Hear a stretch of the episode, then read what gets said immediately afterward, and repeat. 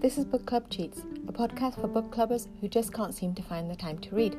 I'm your host, Lipi Turner-Rahman, and today we'll be talking about Mexican Gothic by Silvia Moreno Garcia. I have been researching early 20th century Mexican history for a project I'm working on. Under Porfirio Diaz, there was enormous economic growth, but many of the businesses were owned by British and American companies. After the Mexican Revolution of 1910 and the rebuilding stage of the nation, the gap between rich and poor kept growing. Really fascinating period, especially as I'm ashamed to say I'm a complete novice at Mexican history. I love absorbing historical details from fiction, a fun way to get to know history. Mexican Gothic by Silvia Moreno Garcia is set in Mexico during the 1950s. The book is in third person narrative. The chapters are fairly short, Mexican Gothic explores themes of desire and control, feminism, colonialism, racism, sexism, sexual assault, and mental well being. Mexican Gothic is aptly named. Moreno Garcia incorporates all the elements of a classic Gothic novel. Some readers may find the book pulpy and think it's unserious tale, just a spooky story. But like any good Gothic literature, Mexican Gothic approaches many serious subjects. There is a dark, picturesque scenery, a haunted house, a high rank protagonist, a strange family with deep, dark secrets, mystery and romance, supernatural and paranormal activity, fear and terror, some parapsychological and psychological elements, and a damsel in distress who is really held in a castle in the middle of nowhere and being terrorized by a madman. Wow, really looking forward to plowing into this story. Rich, flirty, and a little bored, 20 year old Noemi Taboada is the it girl of 1950s Mexico City. Noemi's parents want her to get married to a suitable person and become a homemaker, but that's not Noemi's dream. She wants to go to college to study anthropology. One night after a party, Noemi is summoned to her father's study. He's deeply worried. Noemi's cousin Catalina has written a crazy letter. Page 7. He's trying to poison me. This house is sick with rot, stinks of decay, brims with every single evil and cruel sentiment. I have tried to hold on to my wits to keep this foulness away, but I cannot, and I find myself losing track of time and thoughts. Please, please, they are cruel and unkind, and they will not let me go. I bar my door, but still they come. They whisper at nights, and I'm so afraid of these restless dead, these ghosts, fleshless things. The snake eating its tail, the foul ground beneath our feet, the false faces and false tongues, the web upon which the spider walks, making the strings vibrate. I am Catalina, Catalina Taboada, Catalina! Kata, Kata, come out to play. I miss Naomi. I pray I'll see you again. You must come for me, Naomi. You have to save me. I cannot save myself as much as I wish to. I'm bound, threads like iron through my mind and my skin, and it's there in the walls. It does not release its hold on me, so I must ask you to bring me free. Cut it from me. Stop them now. For God's sake, hurry, Catalina. Um, you can see why Naomi's father is just a tiny bit worried. He needs wants and needs Naomi to go to High Place, the house that is sick with rot, and find out what's going on. He makes a bargain with Naomi. Go, find out what's going on with Catalina and that untrustworthy husband of hers, and Naomi can go to college. Well, you know, Naomi is on the first train out of Mexico City. Catalina, who is five years older than Naomi, came to live with Naomi's family when she was orphaned. Catalina regaled a young Naomi with brooding fairy tales. Her uncle nixed Catalina's first attempt at getting married. To the family's shock, Catalina conducted her next romance in secret, only producing her fiance Virgil Doyle a few weeks before the very hasty wedding. Naomi can't even remember what Virgil really looks like. After the wedding, Virgil whisked Catalina away to High Place in the remote mountainous mining region of El Trifano. Naomi is met at El Trifano station by Virgil's very anemic looking second cousin, Francis. High Place sits on the side of a mountain, and the ride up is precarious and nerve wracking, with a dense fog descending suddenly. High Place is just super creepy, something out of a horror movie. It's an English manor house encased in fog with a cemetery behind it, halfway up a remote mountain in Mexico, just the place to inspire sweet dreams. High Place is totally past its glory, crumbling and decrepit, sinisterly looming over the landscape like a gargoyle. The house is brooding and musty, the decay and darkness seeps inside. The Victorian threadbare furniture, heavy, musty curtains, ornate and heavily embossed mouldy green, gold, and blue wallpaper feels so oppressive. High Place is also littered with the Doyle family symbol, the Ouroboros, the circular symbol of a snake eating its tail. And though there is electricity, everybody uses candles and lanterns, pushing the creep factor in eeriness even further, as if you needed more. Naomi meets the rest of the Doyles and their servants. Patriarch Howard Doyle is really old. He's repulsive in a sinister and slithering way. Howard is essentially a skull kept together with wrinkles and a couple of hairs, a body with dark boils all over, bleeding purple gums, bloated, ulcerated legs, and strangely white teeth and piercing blue eyes. Virgil, his son, and Catalina's husband, is handsome, silent, brooding, misunderstood, and a creepy bully whose strange sexual magnetism pulls Naomi. Florence, Francis's mother, takes care of High Place and is Catalina's minder and jailer. Florence is full of rules. No smoking, be quiet in the house, no talking at dinner. And Francis? Well, Francis floats about, lost in the mix in the shadows, waiting for his fate. Besides being creepy, incredibly English, none of the family except Francis speak or understand Spanish. The Doyles' overarching trait, besides their eeriness and weirdness, is their whiteness. They are probably the palest, whitest bunch of people Naomi has ever seen, and the servants, well, all three are mute, expressionless, and vacant eyed. High Place is obviously going to be a really cool party house. It's going to be a fun stay for Naomi. A sedated, spaced out Catalina tells Naomi that she has a fever and is sick with tuberculosis.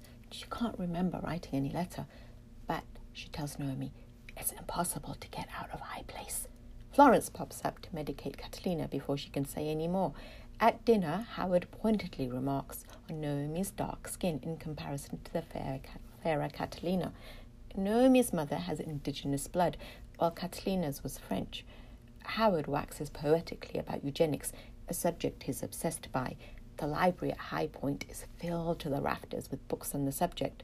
Howard asks Naomi what she thinks of the intermarriage between inferior and superior races. A disgusted and repulsed Naomi retorts that Europeans could benefit by intermarrying with indigenous peoples. Virgil tells Naomi that he knows her family blame him for Catalina's state, that he's taking care of Catalina, that he's doing the best he can. Catalina's not well. She sent that letter in the midst of her sickness. Virgil accuses Naomi of trying to snatch Catalina away. Next day, Catalina asks Naomi to get her some secret tonic from Marta Duval in the village. Catalina then amps up the spook factor, telling Naomi that there are ghosts in the wall to speak quietly and carefully as others are listening. Before Naomi can ask what she's talking about, the Doyle's personal physician, Dr. Cummings, enters. According to him, there's nothing to worry about. Everything is fine with Catalina. Virgil says Catalina has a history of depression, and angry Naomi wants a second opinion and maybe have Catalina see a psychiatrist. Virgil gives Naomi permission to get a second opinion. Naomi borrows Francis's car and goes into town. Dr. Camillo, the local physician, doesn't want to get involved with the Doyles, but he agrees to see Catalina. Marta tells Naomi to come back in a week to get the tonic. During further visits, Marta and Dr. Camillo narrate the history of the Doyles and the curse, the bad air and evil that weigh down on High Point. It's a chilling story. Marta also gives Naomi a bracelet to protect her from evil. I think she's going to need it. Howard and his brother Leland arrive from England to reopen the city's old mines. Howard brings English earth along with him. The brothers start to build High Place. Many local workers become sick with a strange fever which make them rant and rave before killing them. Agnes, Howard's first wife, also dies. Howard builds the cemetery behind High Place for Agnes's body. Howard then marries Alice, Agnes's sister, who gives him Ruth and Virgil. Leland and his wife have Florence and Michael. The strange fever returns to kill local workers again. Rumors start flying around that workers without families in the village are being buried in mass graves in the cemetery. When Howard stops paying the workers the customary portion of silver, Aurelio, a miner, starts a strike. The strike ends when Aurelio is found dead. Ruth becomes engaged to her cousin Michael, but she falls in love with Aurelio's nephew Benito, you know nothing good is going to come of this. Sure enough, Benito disappears. Before Ruth and Michael's wedding, Ruth laces the food with a sleeping potion and shoots everyone. She kills her parents and Michael. Howard miraculously survives. Ruth turns the gun on herself. After her parents' death, Florence marries an outsider, Richard, Francis's father. Richard doesn't take to High Place at all and wants to leave. He starts to rave and rant and is found dead at the bottom of a ravine. When questioned by Naomi about Ruth murdering her family, Francis says Ruth should have burned High Place to the ground.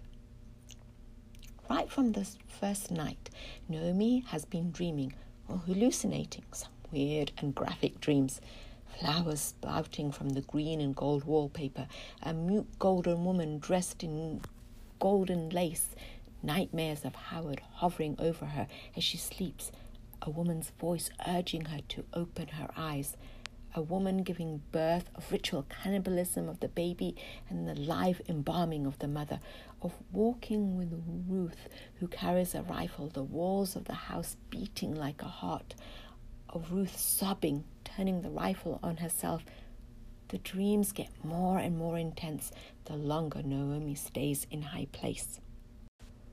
When Dr. Carmelio comes to see Catalina, she talks about the ghosts in the wall. The doctor recommends psychiatric help.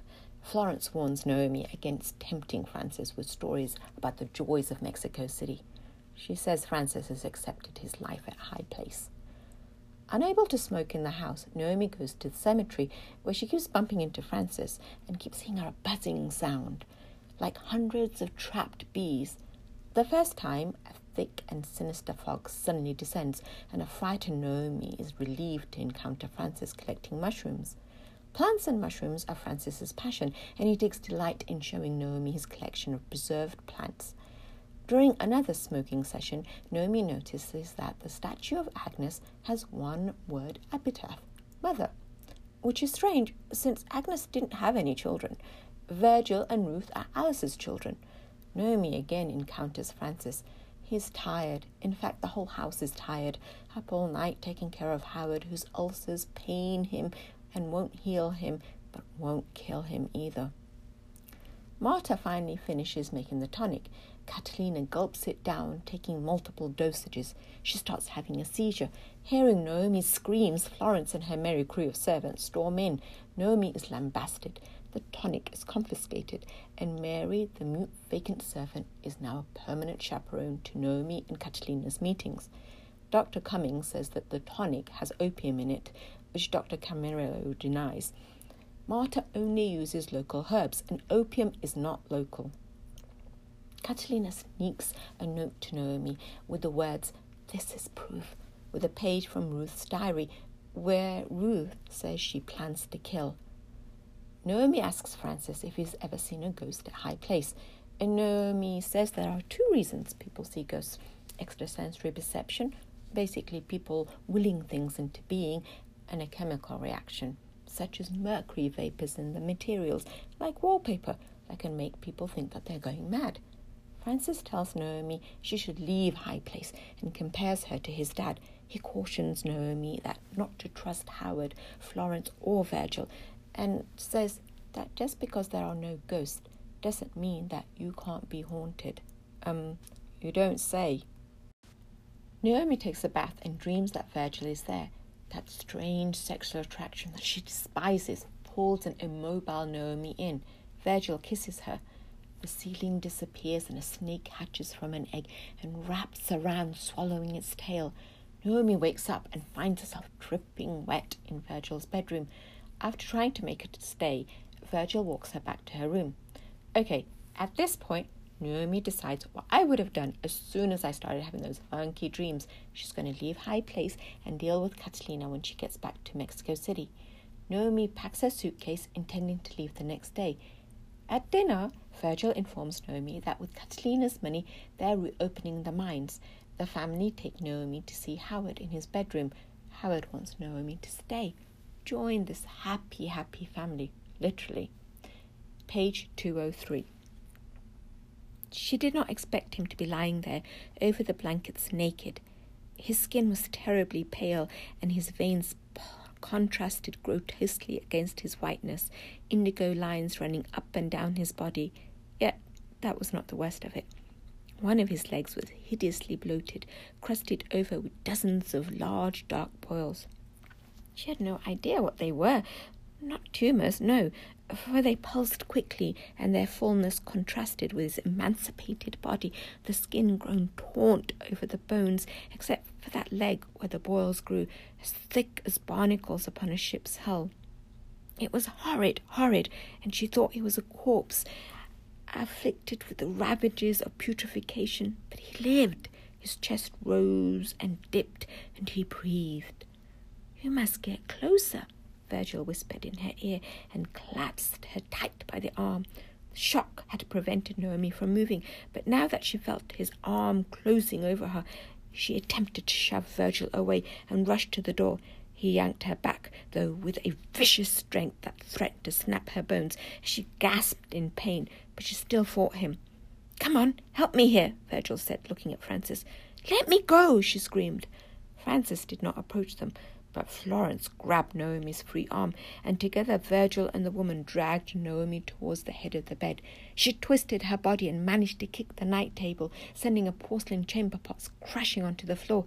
Kneel down, Virgil ordered. No, Naomi said. They shoved her down, Virgil's fingers digging into her flesh as he placed a hand behind her neck. Howard Doyle turned his head upon the pillow and looked at her. His lips were as bloated as his leg, crusted with black growth, and a trail of dark fluid dripped from his chin, staining his bedclothes. This was the source of the bad smell in the room, and up close the stench was so awful she thought she would retch. My God, she said, and she tried to get up, to scuttle away, but Virgil's hand was a band of iron round her neck, and he was pushing her even closer to the old man as the man was rising in his bed, turning and stretching out a thin hand, his fingers digging into Naomi's hair and pulling their faces closer. She was able, at this disgustingly intimate distance, to clearly see the colour of his eyes. They were not blue. The colour was diluted by a bright golden sheen, like flecks of molten gold. Howard Doyle smiled at her, showing off his stained teeth stained with black, and then he pressed his lips against hers. Naomi felt his tongue in her mouth and then saliva burning down her throat as he pressed himself against her, and Virgil propped her in place. He let her go after long agonizing minutes, and Naomi was able to gasp and turn her head. She closed her eyes. She felt very light. Her thoughts were scattered, drowsy. My God, she thought to herself, My God, stand up, run, over and over again. When she looked around, she tried to focus her eyes and saw that she was in a cave. Naomi dreams of Howard's past and begins to make sense of all her previous images. An ill, slightly different looking Howard is in a hidden cave that is covered with mushrooms with a ragtag outcast religious group. Their priests have a symbiotic relationship with the mushrooms, which cure disease and prolong life. When their priests die, the group engages in ritual cannibalism, preserving the priests' memories and ancient knowledge within the mycorrhizae mushrooms, basically a mushroom network. A cured Howard marries one of the women, drowns the priest, and becomes the group's god and sets fire to the cave, burning the people inside. A really nice guy is our Howard. Howard and his pregnant wife escape. He then refines the terrifying mushroom power of the mushrooms, keeping it to himself. Howard embellishes the mushroom ritual. When his pregnant wife gives birth, Howard slices up the baby to be eaten up by the rest of the Doyles.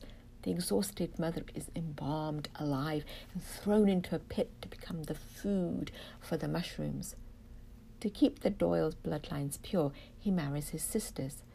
When Howard's body becomes enfeebled, he uploads his consciousness or soul into the gloom, which is the shared space the mushrooms and the embalmed woman inhabit, where all the Doyle memories and consciousness are stored.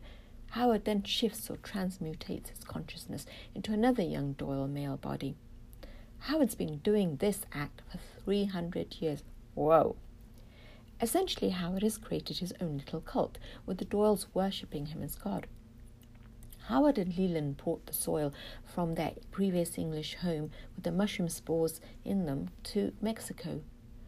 And there, Howard rebuilds the gloom by sacrificing Agnes when she delivers although Agnes seems to have delivered a tumor instead of a baby.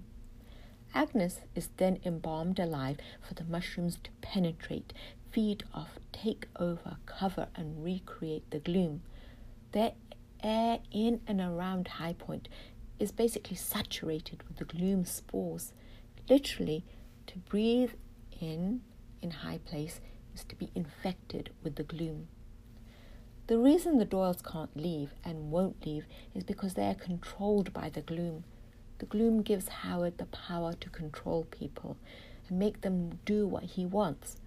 All the dreams, images, and hallucination Noemi has been experiencing have been the memories, longings, and desires of Howard and the Doyle women. Those not compatible with the gloom are driven mad and killed, their bodies buried in mass graves to feed and nourish the mushrooms and spores. Those not killed become zombie like, like the vacant servants. Noemi is super compatible with the gloom, and Howard wants her to marry Francis. All that incestuous inbreeding has created a bit of a problem and has made st- the Doyles sterile. Howard needs Noemi for her reproductive capabilities and her money. A furious and scared Noemi says no and tries to attack Howard, who turns into a snake that wraps itself around her. The voice in her ear keeps telling her to open your eyes. Naomi tries to run, but the gloom makes her collapse. Virgil brings her back. He forces her to bathe while he watches. Dr. Cummings, who is a distant Doyle, tells Naomi the house will attack if she tries to leave. Francis secretly starts to help Naomi and Catalina, giving them dosages of the tonic which lessen the hold of the gloom. Since the, neither the Doyles nor the house know Spanish, Naomi and Francis communicate in Spanish. Francis tells Naomi to go along with the marriage. Naomi dreams of Ruth telling her she needs to kill Howard, that she, Ruth, didn't do it correctly. Naomi opens her eyes and Ruth disappears. Naomi is forced to write a letter to her father saying that she's staying at High Place. Francis gives Naomi a razor blade as a weapon. He tells her he won't be able to run with her as the gloom won't let him go. That night, Naomi marries Francis and Virgil attempts to molest her. Naomi pushes him off. She runs to Catalina's room and finds her unresponsive. But before Francis, Naomi, and Catalina can run, Florence stops them with a gun. In Howard's bedroom, she tells Howard he has to transmutate now and take over Francis's body. Francis, Catalina, and Naomi are forced to kneel and pray. Naomi begins to hear that buzzing sound from the cemetery. Pandemonium ensues. Catalina stabs Howard in the face with Dr. Cummings' scalpel. Cummings and Florence spasm and fall. Florence attempts to shoot Naomi, but Francis stops her, and in the scuffle, Florence is shot. Naomi takes the gun and shoots Howard twice and runs with Francis and Catalina. Phew, talk about action. The house is not going to give up so easily and fights back. The stairs turn to snakes, and the trio run to the burial chamber in the cemetery. Naomi knows this chamber, has dreamt of it. It's the heart of High Place, On the dais, Naomi sees Agnes's body, frozen in a scream with mushrooms erupting everywhere. The buzzing is Agnes, screaming her pain, her agony, and her hurt. Agnes, her body and her consciousness, consumed by the mushrooms, is an internal nightmare. The buzzing gets louder and louder. Virgil appears. Was wondering where he was. It's been his plan all along to kill Howard so he can have absolute power and control the gloom. Francis tells Virgil to let Catalina and Naomi go, that everything that they, the Dawes, have done is wrong. Page 289. His fist connected with Virgil's mouth, and Virgil let out an angry, startled gasp. Virgil's eyes narrowed as he wiped his mouth clean. I'll make you bite off your own tongue, Virgil said simply. The men had changed positions, and now Naomi could see Francis's face, the blood welling down his temple as he heaved and shook his head. And Naomi saw the way his eyes were open and wide, his way his hands were shaking, and how his mouth was opening and closing like a fish gasping for air. Dear God, Virgil was going to make him do it. He would make him eat his own tongue. Naomi heard the growing buzzing of bees behind her. Look! She turned around and her eyes fell on the face of Agnes, her lipless mouth set in an eternal circle of pain, and she pressed her hands against her ears, furiously wondering why it wouldn't stop, why that noise wouldn't cease, returning over and over again. And it struck her all of a sudden this fact that she had missed, which should have been obvious from the very beginning, that the frightening and twisted gloom that surrounded them was the manifestation of all the suffering that had been inflicted on this woman, Agnes, driven to madness, driven to anger, driven to despair, and even now a sliver of that woman remained, and that sliver was still screaming in agony. She was the snake biting its tail. She was a dreamer eternally bound to a nightmare, eyes closed even when her eyes had turned to dust. The buzzing was her voice. She could not communicate properly any longer, but could still scream of unspeakable horrors inflicted on her, of ruin and pain. And when the coherent memory and thought had been scraped away, the searing rage remained, burning the minds of anyone who wandered near it. What did she want? Simply to be released from this torment, simply to wake up, but she couldn't. She wouldn't ever wake up. The buzzing was growing and threatening to hurt Naomi again and overwhelm her mind but she reached down and grabbed the oil lamp with quick, rough fingers, and rather than thinking about what she was about to do, she thought of that single phrase that Ruth had spoken Open your eyes, open your eyes, and her steps so quick and determined, and for each step she whispered, Open your eyes, until she stared at Agnes again. Sleepwalker, she whispered, time to open your eyes and she tossed the lamp against the corpse's face. It instantly ignited the mushrooms around Agnes's head, creating a halo of fire, and then tongues of fire began to spread quickly down the wall, and the organic matter apparently as good as kindling, making the mushrooms blacken and pop. Virgil screamed. It was a hoarse like, terrible scream, and he collapsed upon the floor and scratched the tiles, attempting to stand up. Francis also collapsed. Agnes was the gloom, and the gloom was part of them, and the sudden damage to Agnes, to the web of mushrooms, must seem like neurons igniting.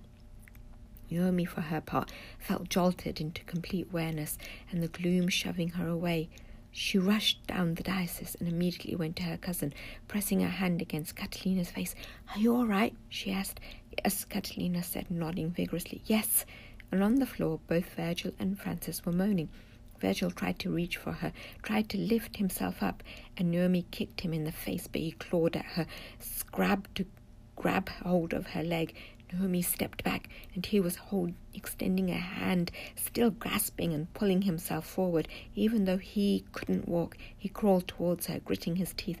Naomi took another step back, fearing he'd pounce on her. Catalina picked up the knife Francis had dropped, and now she stood over her husband and brought the knife down into his face when he looked upon her, piercing an eye in imitation of what she had done to Howard Doyle. Virgil fell down and with a muffled groan, and Catalina pressed the knife in deeper.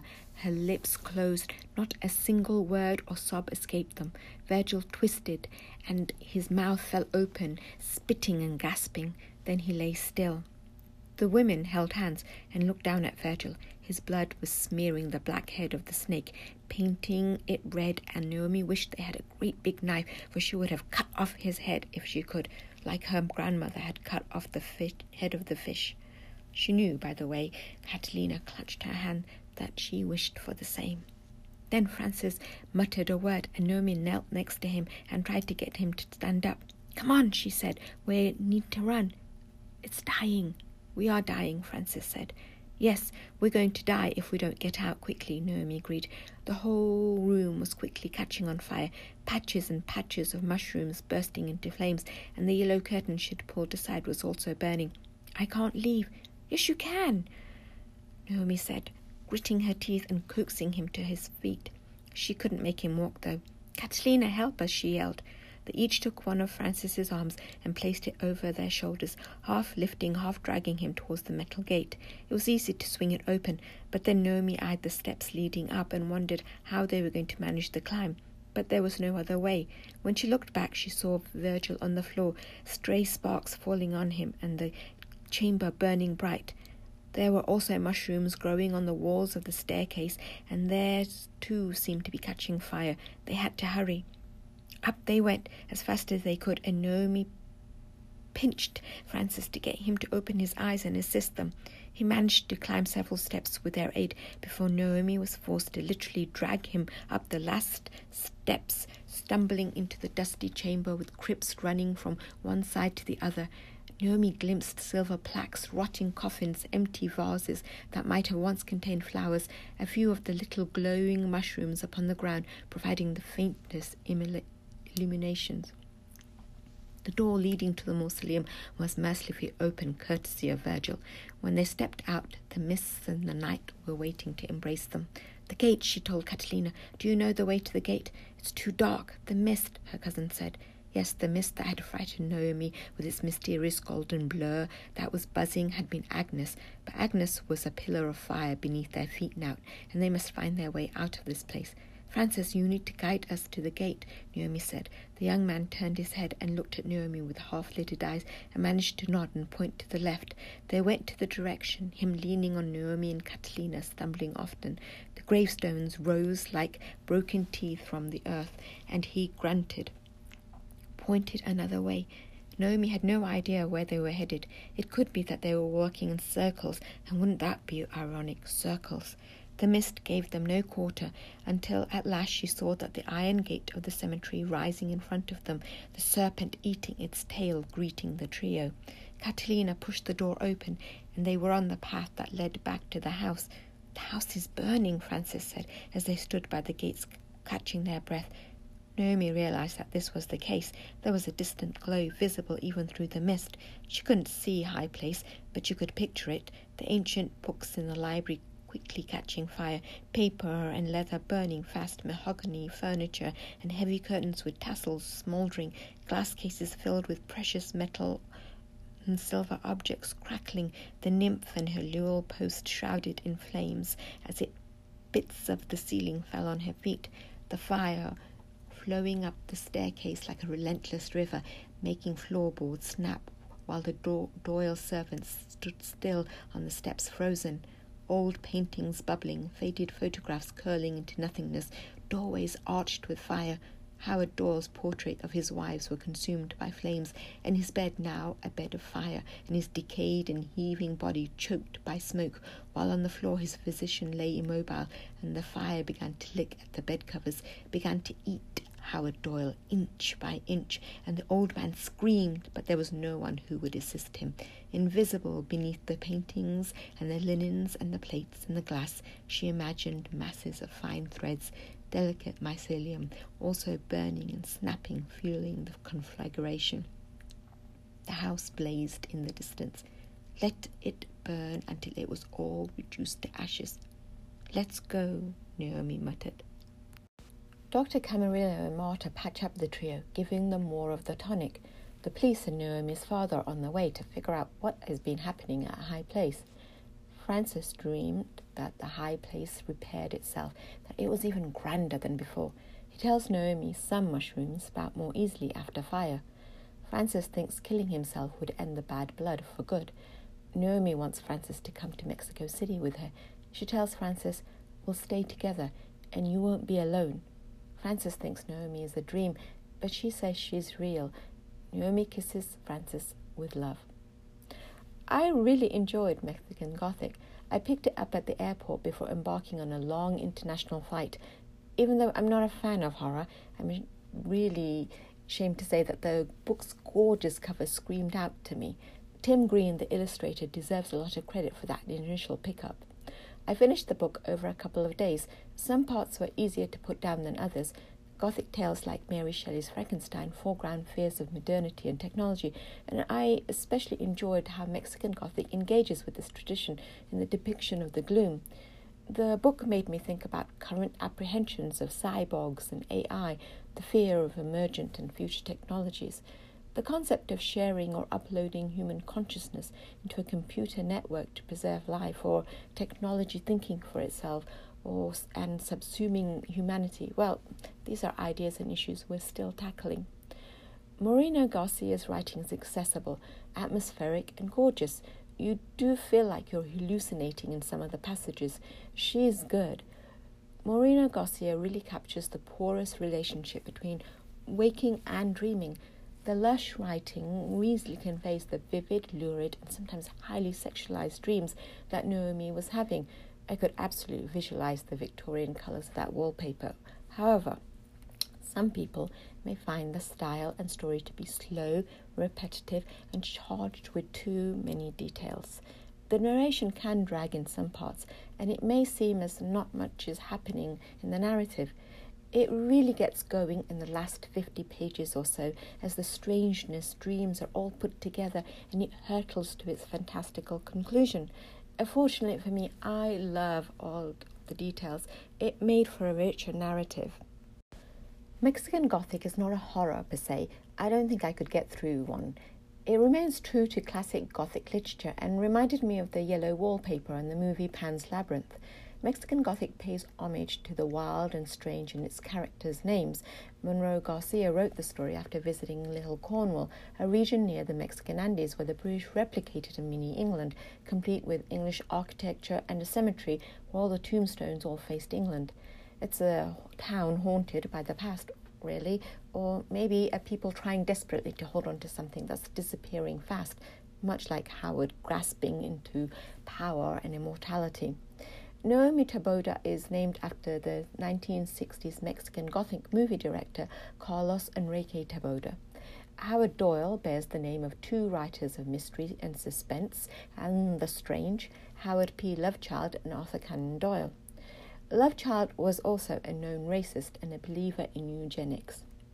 Mexican Gothic tackles the pseudoscience of eugenics and how it was utilized as a tool by colonial entities in their justification of conquest. For the Doyles, the end result of eugenics and purity is that ghoulish whiteness of their complexion and sterility. I appreciated the clever way Moreno Garcia played with imagery, the feeding of the mushrooms, the hundreds of unknown and unnamed indigenous workers buried in mass graves to feed and keep alive the Doyle's power, a compelling and horrific metaphor to colonialism. In the colonial system, indigenous people really were bottom of the food chain, their labour and bodies used and abused to keep the system going. Like the Spanish and the British, the house and Doyles are utterly alien on the landscape. High Place's architecture sets it apart. As a living entity, neither the house nor the Doyles bother to learn Spanish and the language of the people they rule or lord over. I remember a linguistic professor once remarked that you know you have acquired proficiency in a language if you can dream in that language. No one dreams in Spanish or in any indigenous language in Mexican Gothic, not even Naomi. I loved the use of the Ouroboros. It was brilliant since it's usually linked with alchemy and eternal renewal or transmigration of souls. When the Ouroboros appeared, I just knew we were going to transmigrate something, so I anticipated Howard's story. Sometimes I guess it pays to study anthropology. As I mentioned earlier, Mexican Gothic reminded me of the yellow wallpaper with its themes of family, medicine, appearance versus reality, and the oppressive nature of gender roles. You can see that nod to yellow wallpaper in the issue of women's health and the mental well being.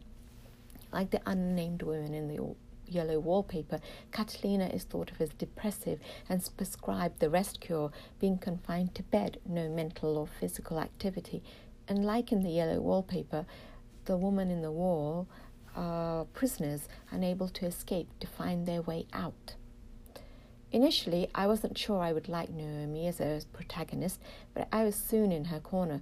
Naomi is a very strong character. She's a little flighty, yes, but she's outspoken, spunky, confident, intelligent, headstrong, and Moreno Garcia gives Naomi the agency to come through at the end.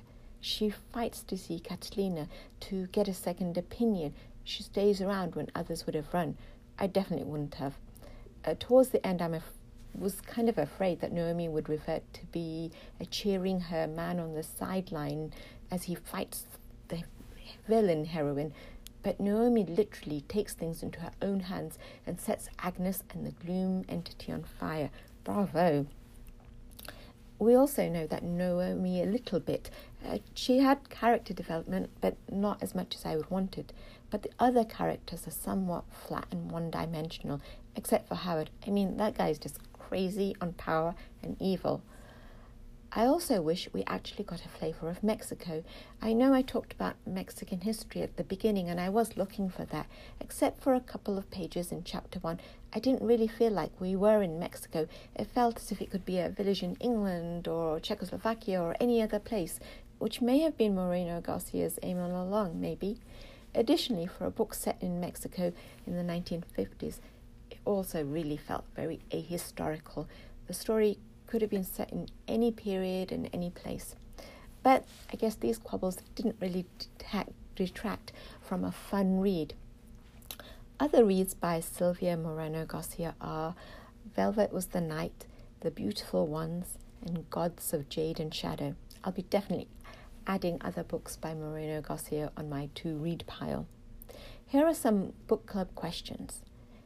Mexican Gothic has many Gothic tropes and reminded me of stories by Daphne du Maurier and Emily Bronte and, of course, Mary Shelley. Did Mexican Gothic remind you of any other Gothic stories or authors? Do you think Catalina was a stereotypical damsel in distress? Was Naomi a Gothic heroine? What qualities do you look for or like in a heroine? What role does eugenics play in Mexican Gothic? how has eugenics shaped and influenced our society today?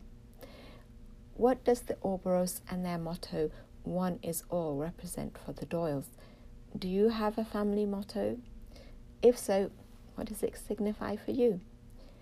How is motherhood, reproductive rights handled in Mexican Gothic? What do you think makes a good mother? Catalina's mental health was brushed aside with confinement, drugs, and claims of depressive characteristics. How do we approach mental health now? Is it different? Does mental health have a gender component? I hope you get a chance to read Mexican Gothic soon. Bye bye.